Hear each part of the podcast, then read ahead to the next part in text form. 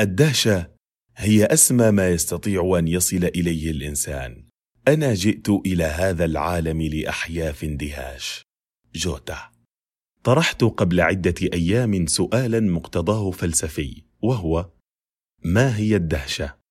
عندما تسمع هذه الكلمة للوهلة الأولى ما الذي يتبادر في ذهنك عزيزي المستمع؟ اختلفت الإجابات فإحداهن تقول في أنها ذهاب العقل والوله وقيل الفزع. وتقول أخرى هي الذهول أمام شيء خارق للعادة وغير مألوف. وأخرى الدهشة انفعال ورجة وجدانية شديدة. كل ما ذكر صحيح. ولكن الدهشة هي أعمق من ذلك وأعمق من كونها شعورا فقط. في الدهشة تصمت الحياة اليومية. ولو للحظة واحدة. لنرى الحياة ترفع عن الموجودات قناعها اليومي عن الوجود. ولكن ما الذي يدهشنا حين نندهش؟ فيصيبنا الذهول. الدهشة هي أصل الفلسفة. فالفلسفة أستطيع أن أقرأ عنها في المكتبة أو أتتبع تاريخها. أما الدهشة أراها كل يوم في العيون الشاخصة والحواجب المرفوعة والأفواه المفتوحة. إن الدهشه هي التي تدفع الإنسان إلى المعرفة. فحين أندهش فمعنى هذا أنني أشعر بجهلي أني أبحث عن المعرفة ولكن لكي أعرف فحسب لا لكي أرضي حاجة مألوفة اعتيادية. جرب أن تأخذ طفلا صغيرا إلى مكان جديد أو محل الألعاب وانظر إلى ردة الفعل. العيون المحدقة والفاه المفتوح يلاحقها ابتسامة. يكون في حركة مستمرة رغبة منه في أن يبحث ويستكشف أكثر ويعرف ما الذي يخبئه هذا المكان.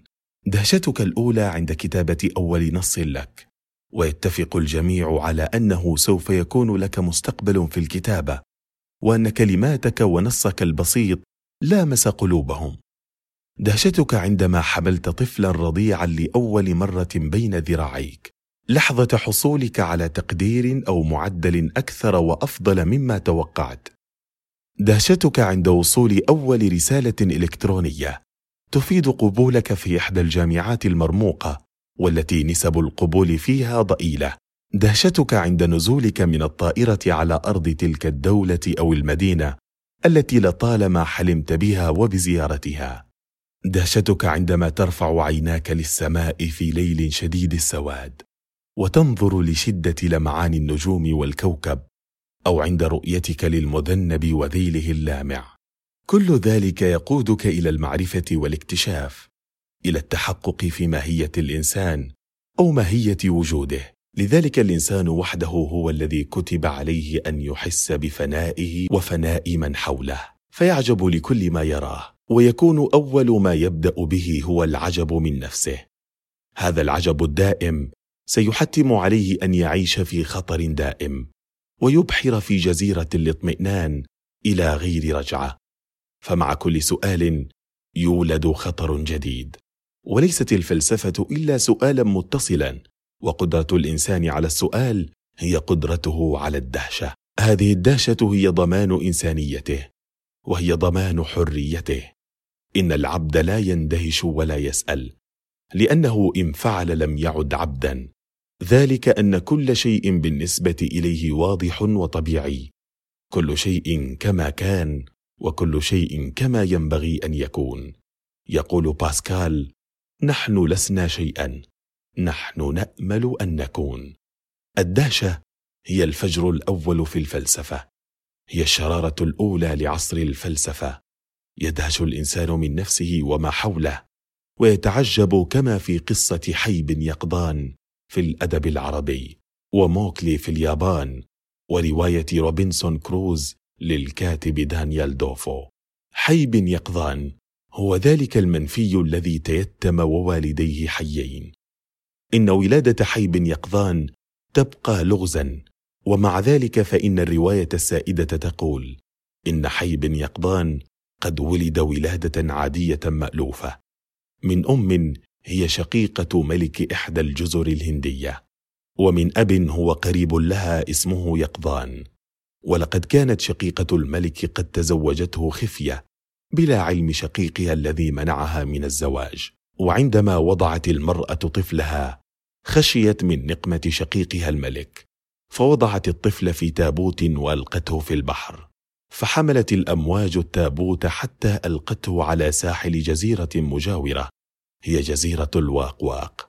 وصادف ان مرت في المكان الذي استقر فيه التابوت ظبية.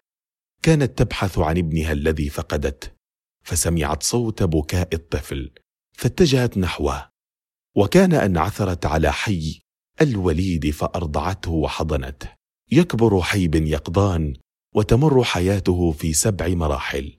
أما الأولى فهي إرضاع الظبية لحي وحضانتها ورعايتها له. حتى عمر سبع سنوات. ثم بعد ذلك وفاة الظبية وتشريحها من قبل حي لمعرفة سبب الوفاة. ثم بعد ذلك وفاة الظبية وتشريحها من قبل حي لمعرفة سبب الوفاة. وهنا بدأت تتكون عند حي المعرفة عن طريق الحواس والتجربة. وتكونت معها الدهشة التي جعلته يشرح الظبية في استغراب. أما المرحلة الثالثة فكانت في اكتشاف النار. أما المرحلة الرابعة فكانت في تصفحه لجميع الأجسام التي كانت موجودة حوله. فكان بذلك يكتشف الوحدة والكثرة في الجسم والروح. واكتشف تشابه الكائنات في المادة واختلافها في الصور. أما المرحلة الخامسة فكانت في اكتشاف الفضاء. وهذا ما شجعه إلى الخروج من رصده. إلى معرفة أن العالم قديم وكذلك نشأته. وعند بلوغه الخامسة والثلاثين من عمره بدأ حي مرحلته السادسة وهي الاستنتاج بعد التفكير. فتوصل إلى أن النفس منفصلة عن الجسد وهي في التوق تاقت نفسه إلى شيء إلى الموجد واجب الوجود. وأخيرا يصر حي بن يقظان في المرحلة السابعة على أن سعادته تكونت في ديمومة المشاهدة لهذا الموجد الواجب الوجود ورغبته في البقاء داخل حياة رسمها هو لنفسه. فقد نظر حي إلى الحيوانات في الغابة والأوبار التي تكسوها وقوة البطش وسرعة العدو عندها فما كان له إلا أن ينظر لنفسه وخلوها من ذلك كله. وقد كان يألف بعض الحيوانات كالظبية التي أرضعته ورعته. فكان لا يفارقها ولا تفارقه واتخذ من بعض الحيوانات اعداء كبعض الوحوش المنازعة له. وكان يهش بعصاة سوى أطرافها على تلك الوحوش وخاصة حين تستقوي على الحيوانات الضعيفة. فنبل بذلك قدره عند نفسه. فالدهشة هي نفسها الشك يحار الفكر مع نفسه. هذه الحرية هي الدفعة التي لا بد منها. لكي يكون فكرا على الإطلاق وهي الدفعة التي لا بد منها لكي يستيقظ هذا الفكر ويجرب أن العالم أعظم وأعمق وأغنى بالأسرار مما توحي به حياته اليومية وأن الوجود بما هو وجود غني بالأسرار لا بل هو السر نفسه لأنه غني بالتناقض والمشقة والغموض بالنسبة للإنسان. بل لأن معنى أسراره لا ينفد ومنبع نوره لا يغيض. قدرة الإنسان على الاندهاش هي قدرته على الاحتفاظ ببراءته وحريته. إنها قدرته على البقاء إنسانا طالما بقي في استطاعته أن يسأل من هو الإنسان.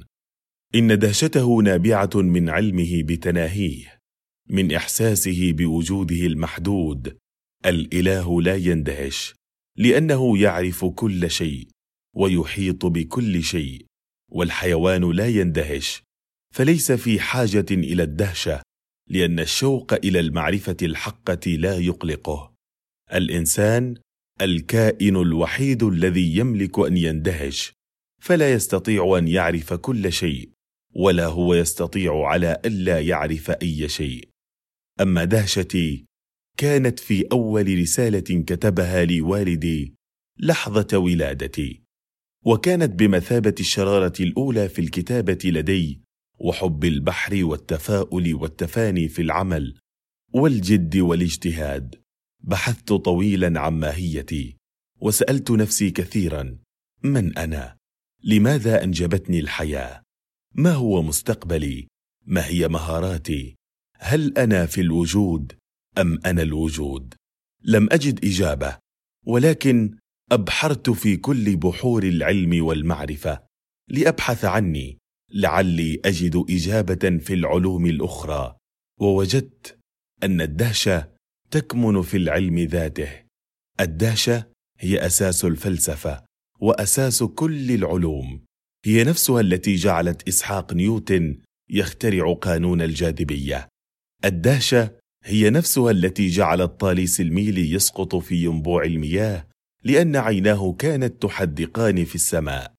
هي نفسها التي جعلت الشاب هيو إيفريت يفترض فرضية الأكوان المتوازية بالضبط شبه كوننا. كل هذه الأكوان على علاقة بنا. في الواقع هي أكوان متفرعة منا وكوننا متفرع أيضا من أكوان أخرى. خلال هذه الأكوان المتوازية حروبنا لها نهايات مختلفة عما نعرف. الأنواع المنقرضة في كوننا تطورت وتكيفت في الأكوان الأخرى. وفي تلك الأكوان ربما نحن البشر أصبحنا في عداد الفصائل المنقرضة. إن طبيعة هذا التفكير يذهل العقل ويثير روح الدهشة. الأفكار العامة عن الأكوان أو الأبعاد المتوازية التي تشبهنا ظهرت في أعمال الخيال العلمي.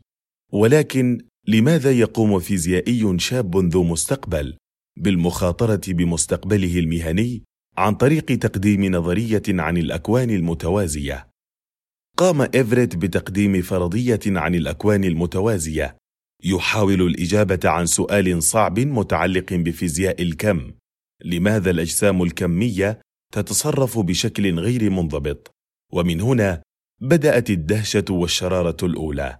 وقد ذكرت هذه الفرضية في القرآن أي قبل 601 ميلادي تقريبا في قوله تعالى الله الذي خلق سبع سماوات ومن الأرض مثلهن وقول الصحابي ابن عباس سبع أرضين في كل أرض نبي كنبيكم وآدم كآدمكم ونوحا كنوحكم وإبراهيم كإبراهيمكم وعيسى كعيسكم. الأثارة الدهشة هي الإحساس والشعور والانفجار الأول لشرارة التفكير. تجعل كل ما حولنا مألوف. تجعلنا نفكر ونفكر ونفكر إلى أن نجد الجواب. في هذه الحلقة مقتطفات من كتاب مدرسة الحكمة لعبد الغفار مكاوي. هذه الحلقة من كتابة واعداد روان سعد الشبالي تقديم ماهر المصطفى.